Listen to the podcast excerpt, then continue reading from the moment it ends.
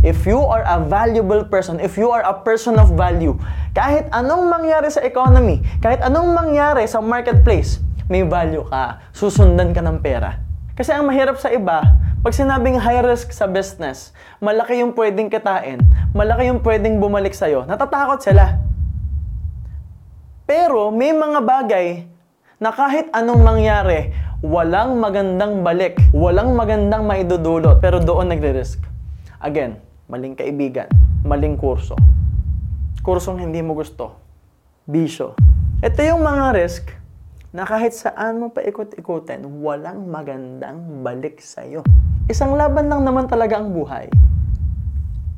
Bakit hindi mo itodo araw-araw?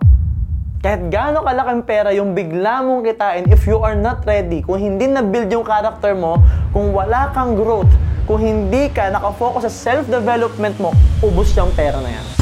Yes,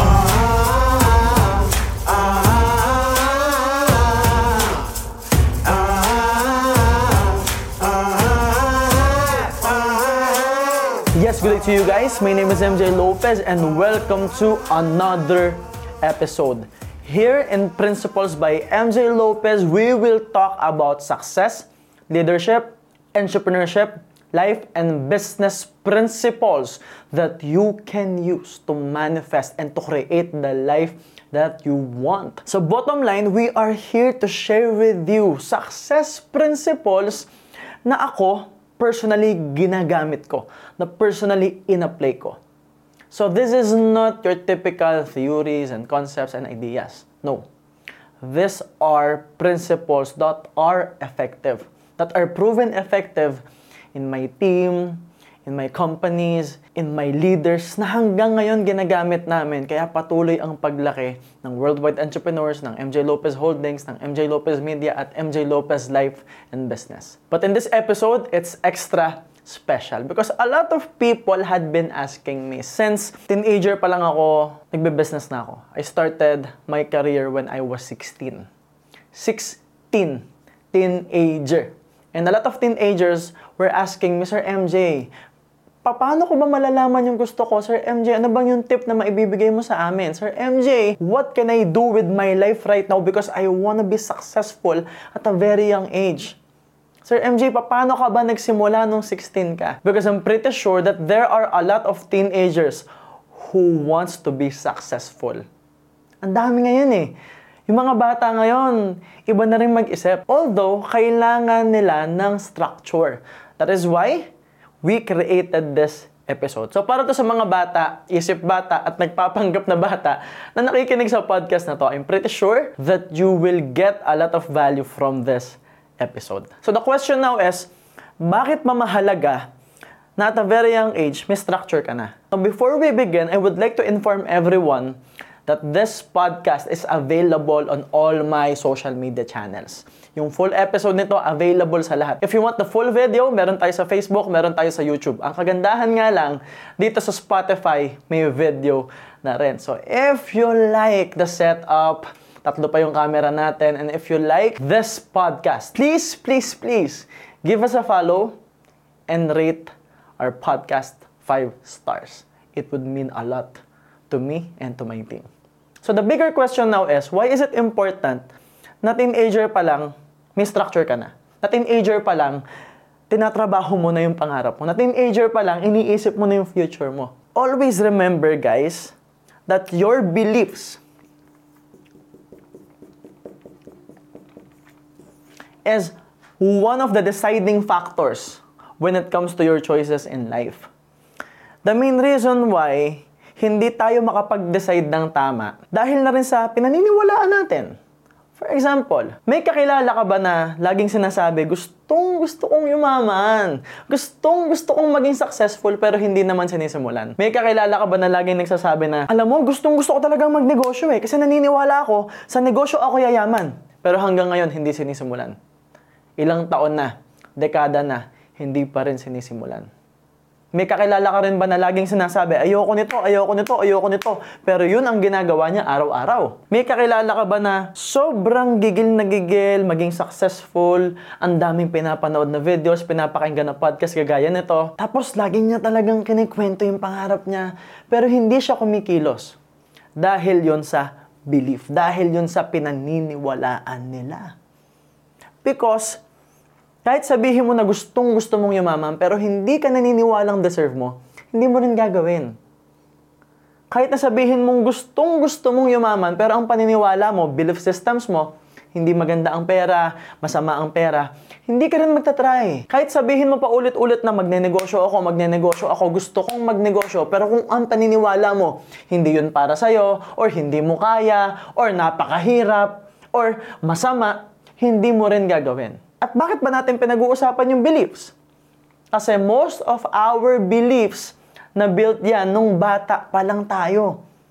Lalo na nung teenager tayo. Think about it. Laging sinasabi, may crisis kasi. Alam mo ba, na first 10 years ng buhay mo, may crisis na eh.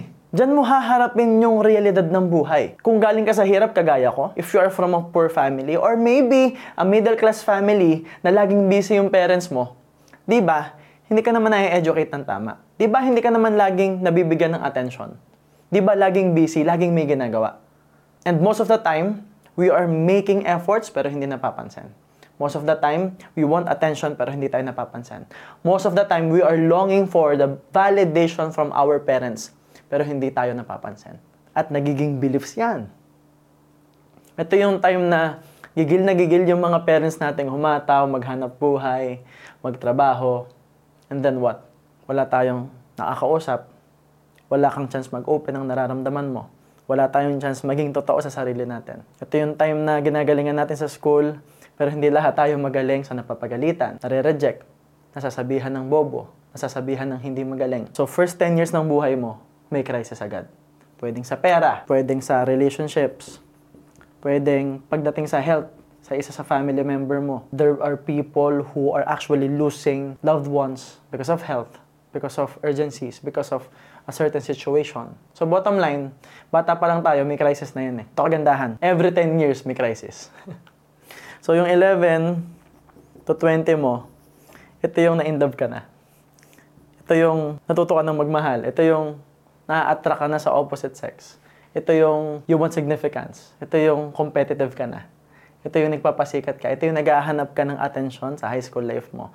Naghahanap ka ng attention sa ibang tao ito yung gusto mo nang maging successful. Gusto mo nang i-climb yung social ladder. Gusto mo nang pataasin yung social status mo. Pero nare-reject tayo. Nahihirapan. Nasasaktan. Na-build na naman yung panibagong beliefs.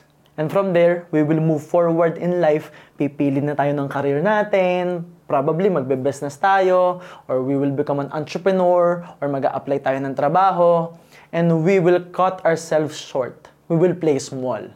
Bakit?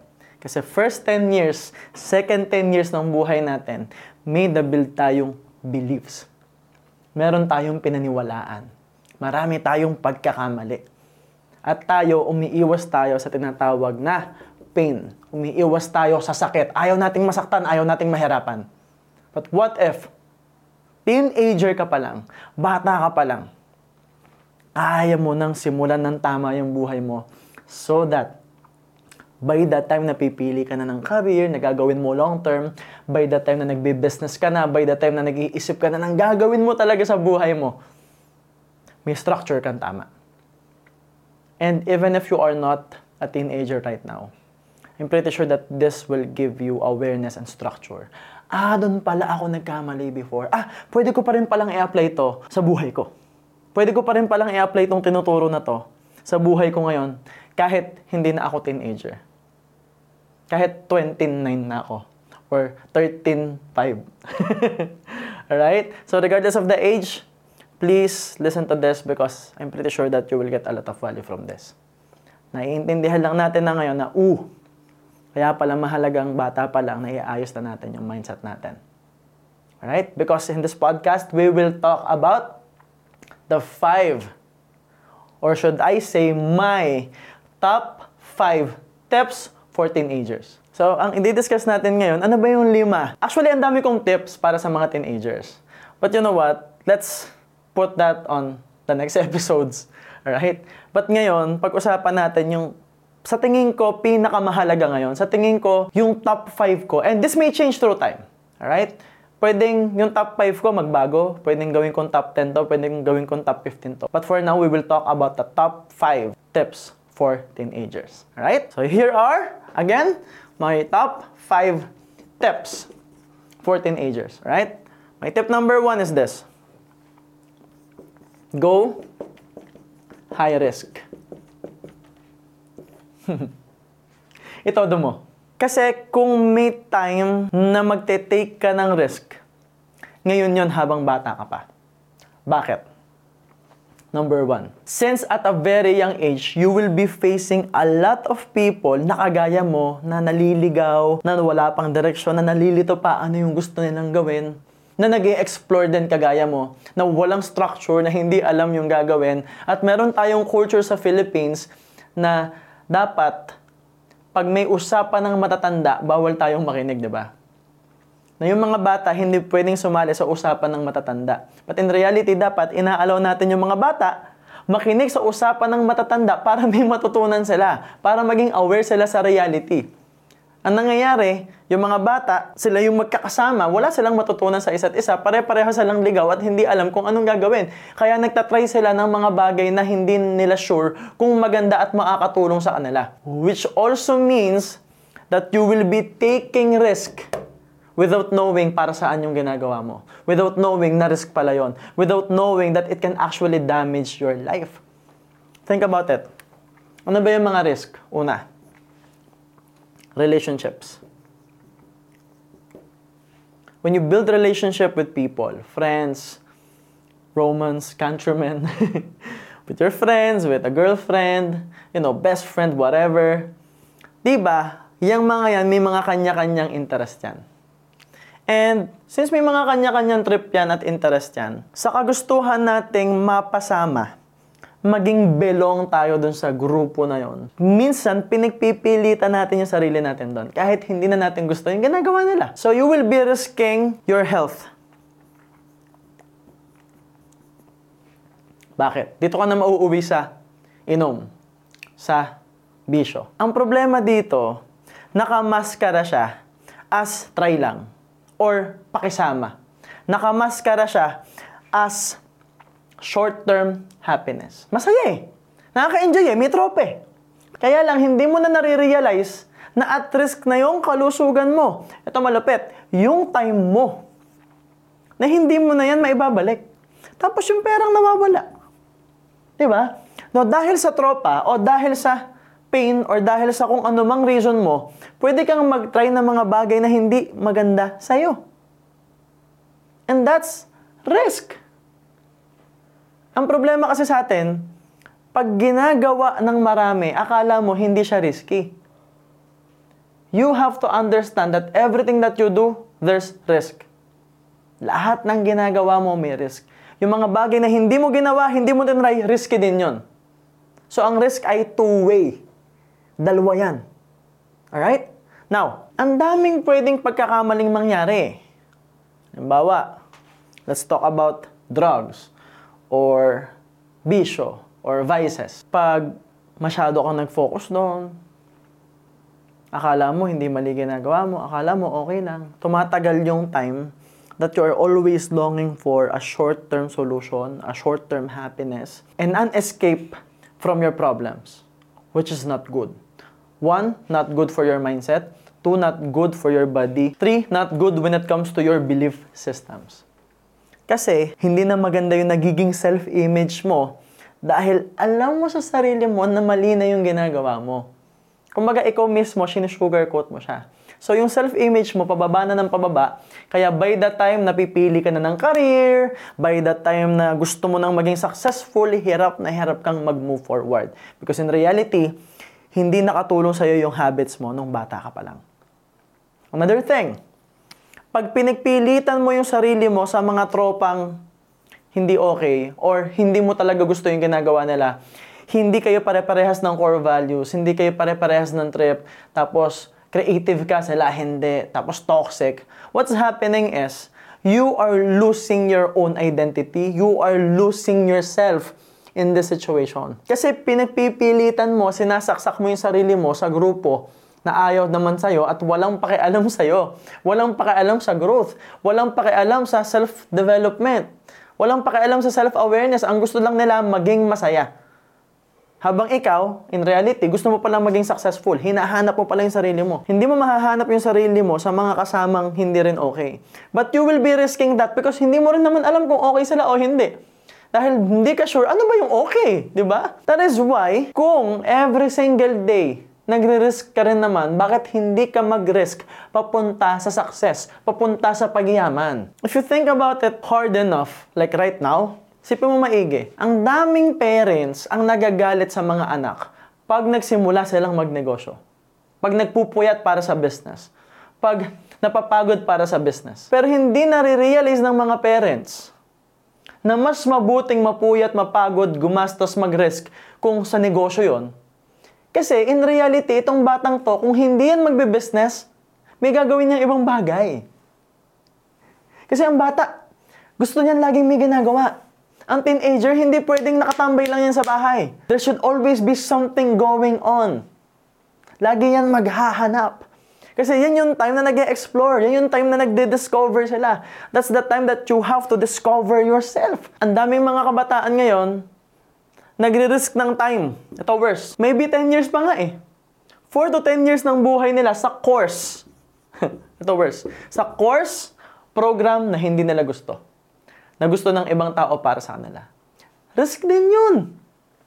Ito yung akin. Mas okay pa mag-fail ka in one week, in one month, at least na-discover mo what won't work. Na-discover mo agad, hindi pala to para sa'yo. Versus, sampung taon yung ginugol mo. Limang taon yung ginugol mo sa school para lang ma-realize hindi yun para sa'yo. Para lang ma-realize hindi mo pala talaga gusto yun. Yun yung mas risky. Mas risky yung hindi ka magtatry. And since at a very young age, you are also what we call vulnerable. Kasi nga, fickle-minded pa tayo eh. Kasi nga, pabago-bago pa isip natin eh. Kasi nga, gustong-gusto natin mag-try ng iba't ibang bagay. Walang masama. Yun nga yung sinasabi ko sa inyo, mag-try eh. Kaya lang, ano ba yung definition natin ng high risk? Kasi ang mahirap sa iba, pag sinabing high risk sa business, malaki yung pwedeng kitain, malaki yung pwedeng bumalik sa'yo, natatakot sila. Pero may mga bagay na kahit anong mangyari, walang magandang balik, walang magandang maidudulot, pero doon nagre-risk. Again, maling kaibigan, maling kurso. Kursong hindi mo gusto. Bisyo. Ito yung mga risk na kahit saan mo pa ikot-ikutin, walang magandang balik sa'yo. Ito yung mga bagay na nagre-risk ka na nga. Para saan? Para sa wala. So ito yung akin. Take risk. But make sure that the risk is not just calculated. No. The risk has a purpose. Alam mo na kaya ka nag-risk, merong future doon. May potential. Para to sa future ko. Para to sa pagkakakitaan ko. Pwedeng kumita ako ng malaki. Kaysa naman nagre-risk tayo sa mga walang kakwenta-kwentang bagay that won't serve us at all. Alright? So that's my tip number one. Go high risk. Itodo mo. And going high risk means that you will go all in, full out, 100% sa lahat ng bagay na ginagawa mo. Going high risk means magtatry ka ng mga bagay-bagay. Alright? You will start a career at something and you will do it 100%. All in. Parang ganito. Life is actually a game. And in this game of life, you are dealt with cards. Binigyan ka ng baraha. Ito yung baraha mo. Ito yung talent mo. Ito yung skills mo. Ito yung passion mo. Ito ka as a person. Yung dalawang baraha na yan, that's your mindset and your skill set. And yun ka ngayon. Yun ang hawak mong baraha ngayon eh. Yan yung value mo ngayon eh. Ito yung akin. Kung ang buhay isang laban lang, ito todo mo ba? Yes? So ito yung akin. Isang laban lang naman talaga ang buhay. Bakit hindi mo ito do araw-araw? Saan ka nagre-reserve para bukas? Para next year?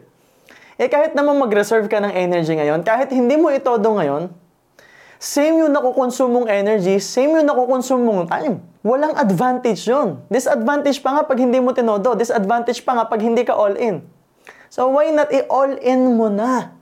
Itodo mo na every single day. Yun yung sinasabi kong high risk.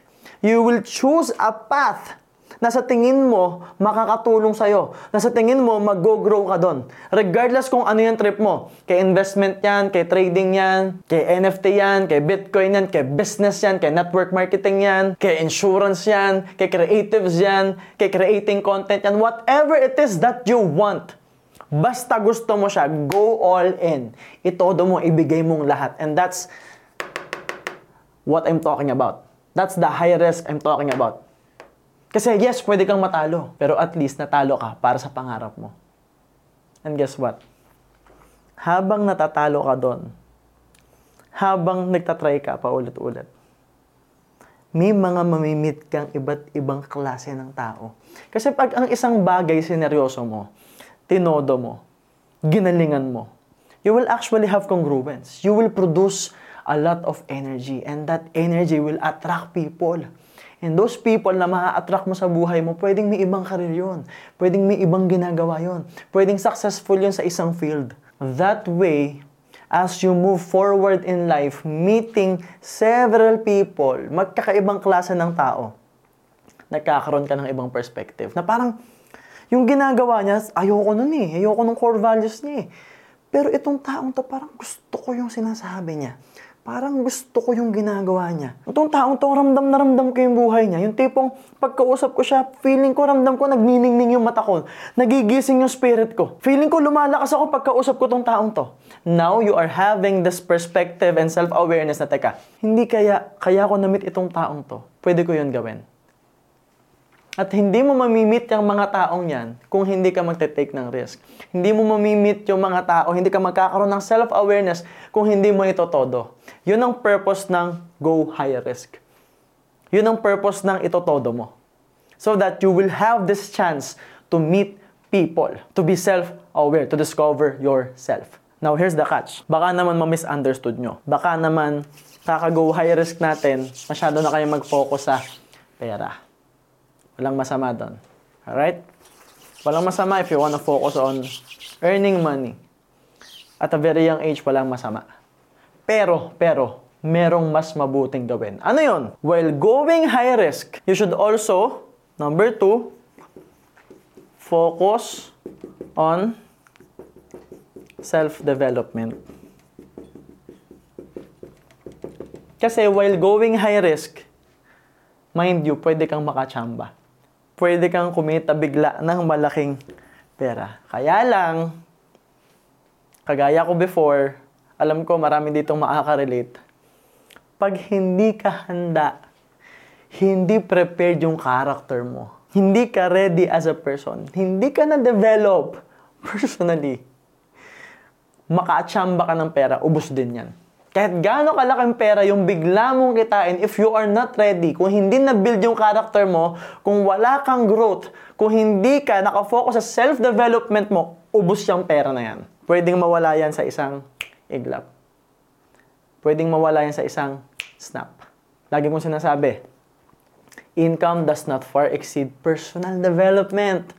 If this is you, this is your income regardless going high risk, biglang tumaas, nakachamba, kung hindi ka mag-grow bagsak.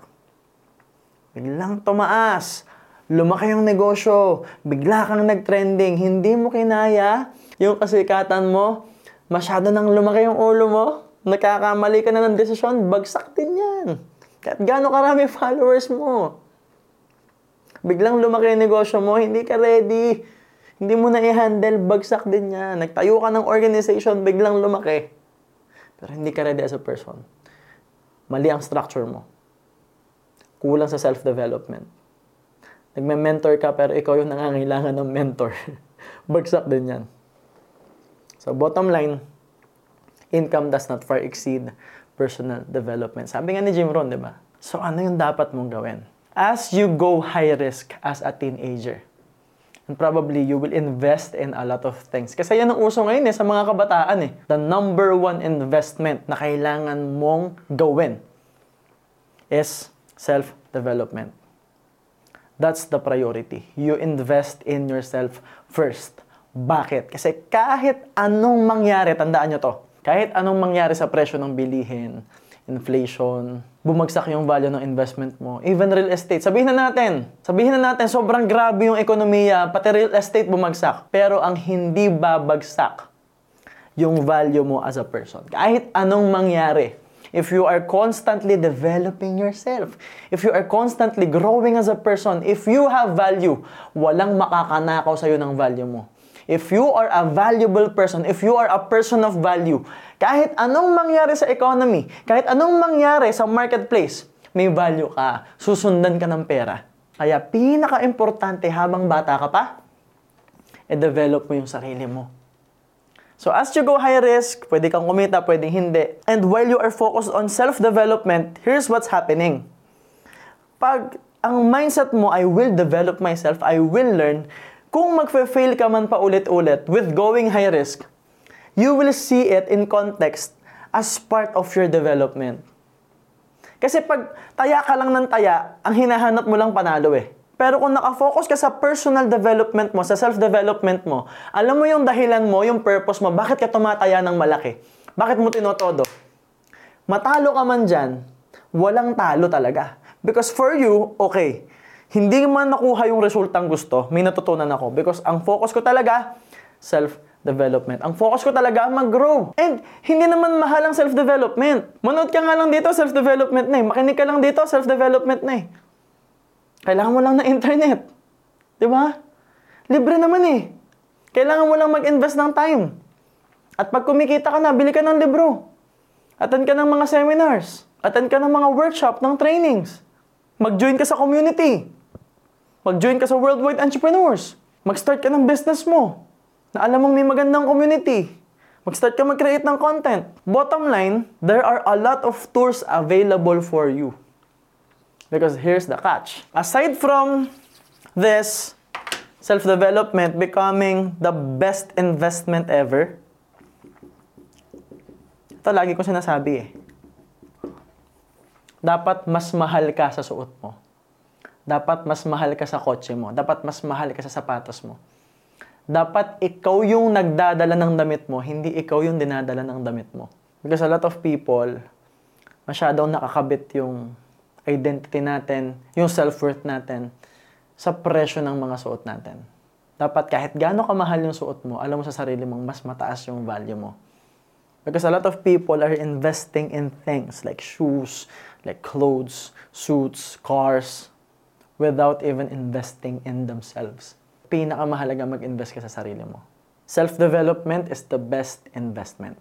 Next is, if you're focused on self-development while going high risk, mamiminimise mo yung tinatawag na failures. Low chances of failures. Kasi nga, every failure will be a lesson. Plus, hindi ka kasi nagmamadali. Since nade-develop ka, marunong ka nang bumasa. Mauta ka na eh. Matalino ka na eh. Natututo ka na, aware ka na eh. So, alam mo na yung itsura ng mga manloloko. Alam mo na yung galawan ng mga manloloko. Hindi ka may scam. Kasi sa lahat ng investment, self-development yung walang talo. Sa self-development yung hindi ka may scam. Bakit? Kasi kahit saan mo pa ikot-ikutin yan, nag-grow ka eh. At magagamit mo yan habang buhay. Magagamit mo yan as long as as much as you want. Pag na-develop mo yung sarili mo, you will be good in building relationships. Which is also valuable sa growth mo as a person. When it comes to discovering who you are. Very important. Relationship with your family, with your friends, with your loved ones. Pag nag-grow ka as a person, nag-grow yung circle mo, panalo. Because habang nag increase yung quality mo, nag increase yung quality ng circle mo. So, focus on developing yourself. So, kumbaga, sa number one, high risk, todo, binigay mo lahat sa isang career, tapos madidiscover mo doon, mas mabilis mong madidiscover kung para saan ka talaga kung nakafocus ka sa self-development, sa journey mo to become a better person. Kasi nga, hindi ka nagmamadali ng resulta. Kumbaga, kung may dadating na resulta, good. But you will eventually invest that in yourself kasi alam mo, uy, baka hindi ko ito mai-handle agad. So, mag-invest muna ako sa sarili ko. Mag-grow muna ako. And now you will enjoy it because you are focused on the growth. And as you do this, papasok na dito yung number 3. And number 3 is find your passion. A lot of people won't agree on me with this. Kasi ang gusto ng mga tao, sigurado, di ba? Ang gusto ng tao, hindi, sacrifice mo muna yung passion mo para kumita ka ng pera and then saka mo hanapin yung passion mo. May point yon. Yun na nga yung go high risk eh. Tinotodo mo sa isang bagay na hindi ka sure kung passion mo yun. Tinotodo mo sa isang bagay para ma-discover mo kung sino ka talaga. Pero habang dinadevelop mo yung sarili mo, sasabay po ito. Because at a very young age, the most valuable thing you can have is knowing what you truly love to do. Hindi ko sinabing at a very young age, gawin mo agad yung passion mo. Pero very important na alam mo yung passion mo. Alam mo yung gusto mong gawin. Alam mo yung future na gusto mo para sa sarili mo. So that you have this sense of urgency na gagalingan mo sa ginagawa mo. Because alam mo na kung ano yung bagay na nagpapasaya sa'yo. Alam mo na kung saan ka lumalakas. Kailangan mahanap mo to. Alright? And it was hard for me to actually find my passion. Because when it comes to finding your passion, again, ang mali ng marami, ang focus nila sa paghahanap ng passion is yung title. Engineer ba? A flight attendant ba? Piloto ba? Doktor ba? No! When it comes to passion for me, kailangan natin laliman. What do you wanna do? Ano yung gusto mong gawin, hindi anong gusto mo yung maging tawag sa'yo. Nagigis mo ako guys? It's, you are not focused on what people will call you. Because that's not important. Bakit hindi importante yon? Kasi people will put labels eh. Regardless of what you do, people will put labels. People will judge whatever you do. Kahit anong gawin mo, mahuhusgahan ka. Kahit saan mo pa ikot-ikutin, yung mga tao sa paligid mo, maraming masasabi sa'yo. Kahit nga ka mag-anak mo eh. So why would you focus on the title? Bakit naka-focus ka sa titulo na itatawag sa'yo? No. Focus on what you want to do because the doing part yun yung everyday mong ginagawa. Hindi naman titulo yung gagawin mo eh. Hindi naman titulo yung papagod sa'yo eh. Hindi naman nag effort sa titulo eh. No. It's what do you do? What do you wanna do? Balikan natin guys. Ako, I thought my passion was becoming an artist. I wanna be an artist. I wanna be a celebrity. Gusto kong sumikat sa music, sa pag-aartista. Tingnan niyo itsura ko guys. Kung hindi pang kontrabida, pang comedy siguro, no? But the thing is, I worked hard for it. Ginalingan ko. I was writing songs, I was playing the piano, I was playing the guitar, a lot of instruments. Pero wala eh. Because by that time, ang mga nagko-concert, hindi naman mga singers. By that time na pinipilit kong sumikat sa music, ang nagko-concert, Vice Ganda. Hindi naman siya singer. Pero sikat na sikat siya. Ann Curtis, hindi naman singer, pero sikat na sikat siya. Pero yung mga iniidolo kong banda, mga artists, side A, South Borders, hindi na sila nagko-concert. So, ang thinking ko, walang pera sa music. Because, again, I was too focused on the title artist. Dumating yung urgency sa buhay ko. Wala akong choice kundi kumita ng pera.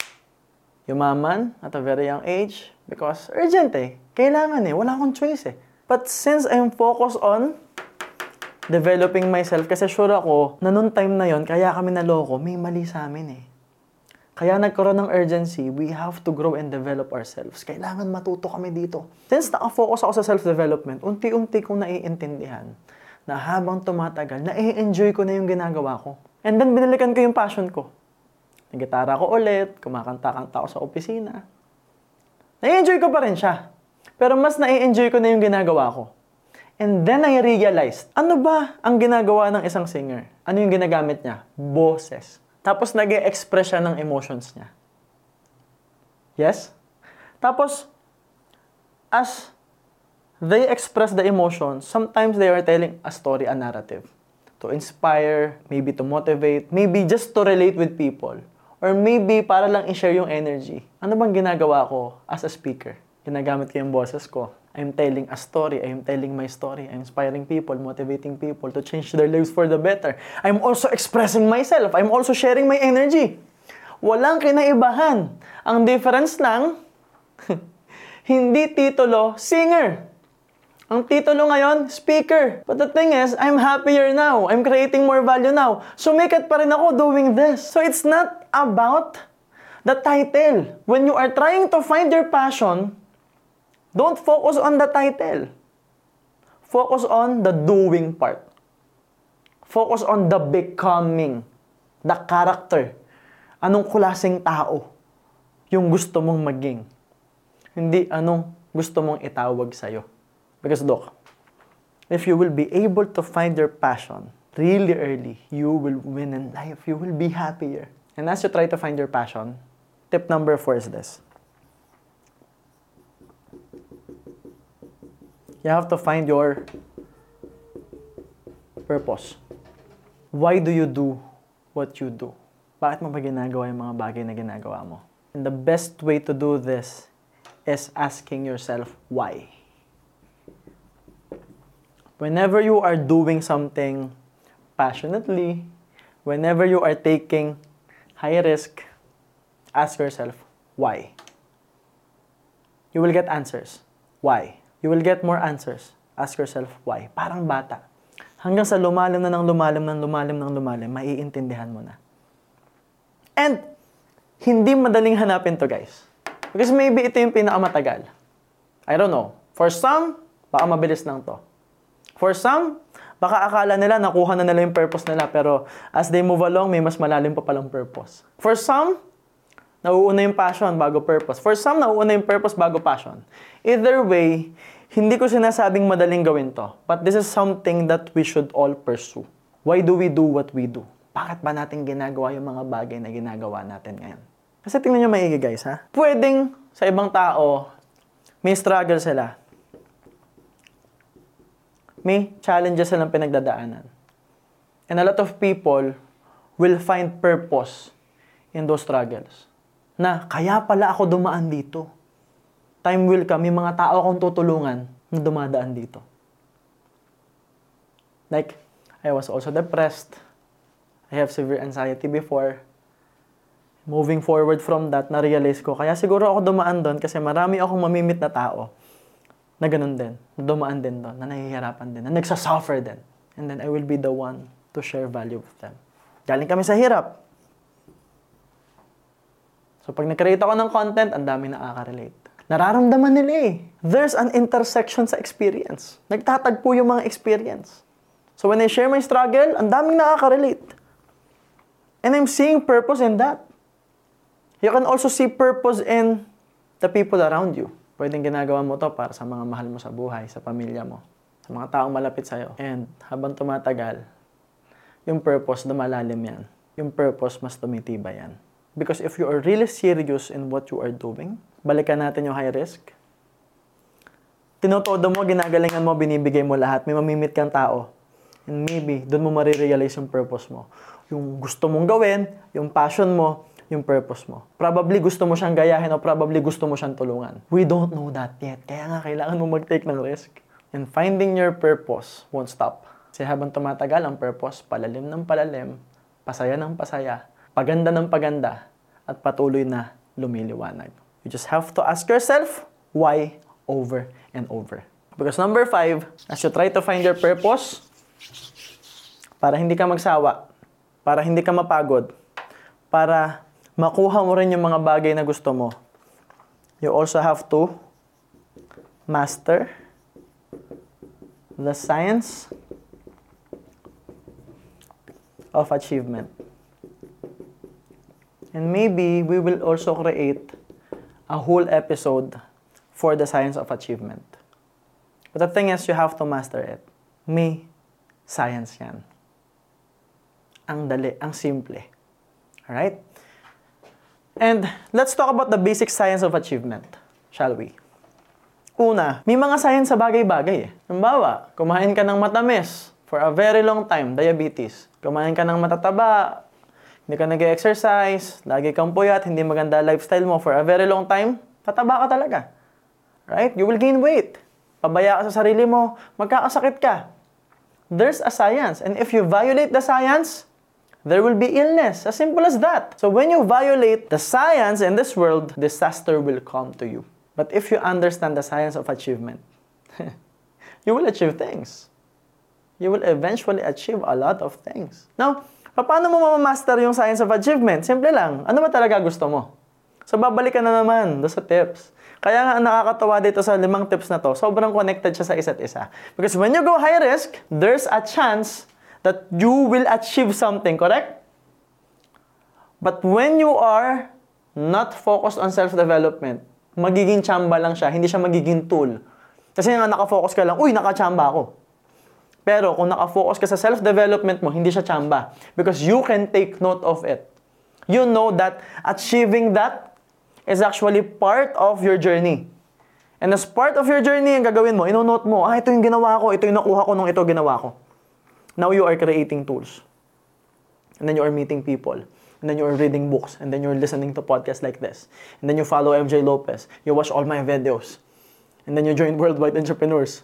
Malawak na community. What will happen? Mahanap mo yung passion mo. Mahanap mo yung purpose mo. Mag-struggle ka, mahirapan ka, ma-reject ka, mapapagod ka, masasaktan ka. But you will eventually find your purpose. You will eventually find your passion. And little by little, you will achieve.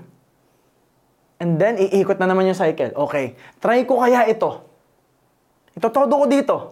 You will develop more tools.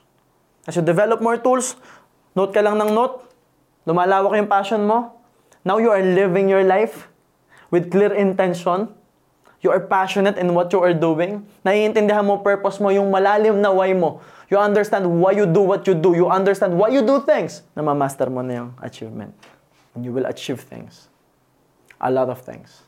You will achieve your goals. You will achieve your dreams. And that's what we want, right?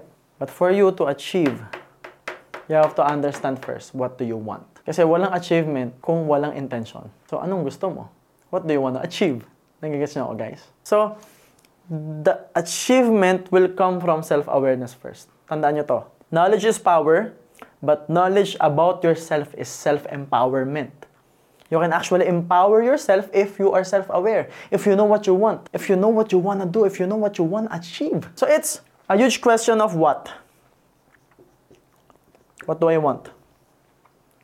And for you to be able to achieve what you want faster, you have to ask, ask yourself who? Who do I want to become? Like, I'm gonna give you another tip right now. Like, ngayon ko lang naisip, guys, no? Bonus tip. Hindi ko na, hindi ko na isusulat, di na kasha. Bonus tip. Reverse engineer your success. And maybe there could be another topic for that. Reverse engineer your success. Ano ibig sabihin? You define what success is for you. I-define mo. Put a narrative. Put a vision. Like, like, I want X amount of money, X amount of houses, I want cars, I want this business, I want health, I want time freedom, financial freedom. Just be clear with what you want. Pag malinaw na yung mga what, anong klaseng tao ako kung meron na ako nitong mga bagay na to. Right? Ano yung nararamdaman ko? Ano yung iniisip ko? Ano yung galawan ko? Paano ako gumalaw kung gano'n na ako kumikita? Paano ako mag-take ng action kung gano'n na ako kumikita? What's my integrity? What's my commitment kung ganito ako kalaki kumita? How do I think? How do I serve people? What's my attitude? Kung ganito kalaki yung income ko, kung ganito na ako ka-successful, anong nararamdaman ng puso ko kung ganito na ako ka-successful? Anong klaseng tao na ako? Sino na ako? Ngayon, yung who na yon, yung sino na yon, libre lang yung trabahuhin. Libre lang na maging masipag, libre lang na maging committed, libre lang na itodo, libre lang na maging maayos na tao, na mag-contribute.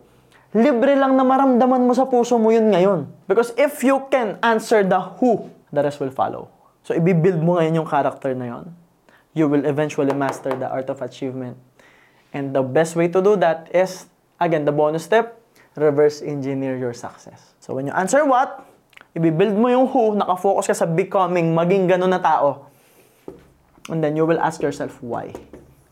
Para makuha mo yung purpose mo. Ask yourself why over and over. Right? So I'm really excited in this episode because I'm pretty sure na sobrang sobrang daming value nito. And please share this with your friends, with your relatives, kung may pamangkin ka, or maybe you can also share this with people na may anak na alam mo na makakatulong sa kanila tong video na to. And regardless of the age, I'm pretty sure na this will create massive value. So this is my top 5 tips for teenagers at may bonus tip pa tayo. So guys, please, please, please like this podcast, Principles by MJ Lopez, and please give us a 5-star rating because it would mean a lot to us. Sobrang ma-appreciate po namin kung i-share nyo to, kung lagi nyo pakikinggan, at bibigyan nyo kami ng 5 star because we are doing our best to create massive value and we will continue to do so because it's our passion. Mahal namin tong ginagawa namin at nag enjoy kami na makatulong sa inyong mga viewers at listeners natin. Yun lang guys, this is the end of podcast. And always remember that everything good starts with a yes. And yes, my name is MJ Lopez and see you soon.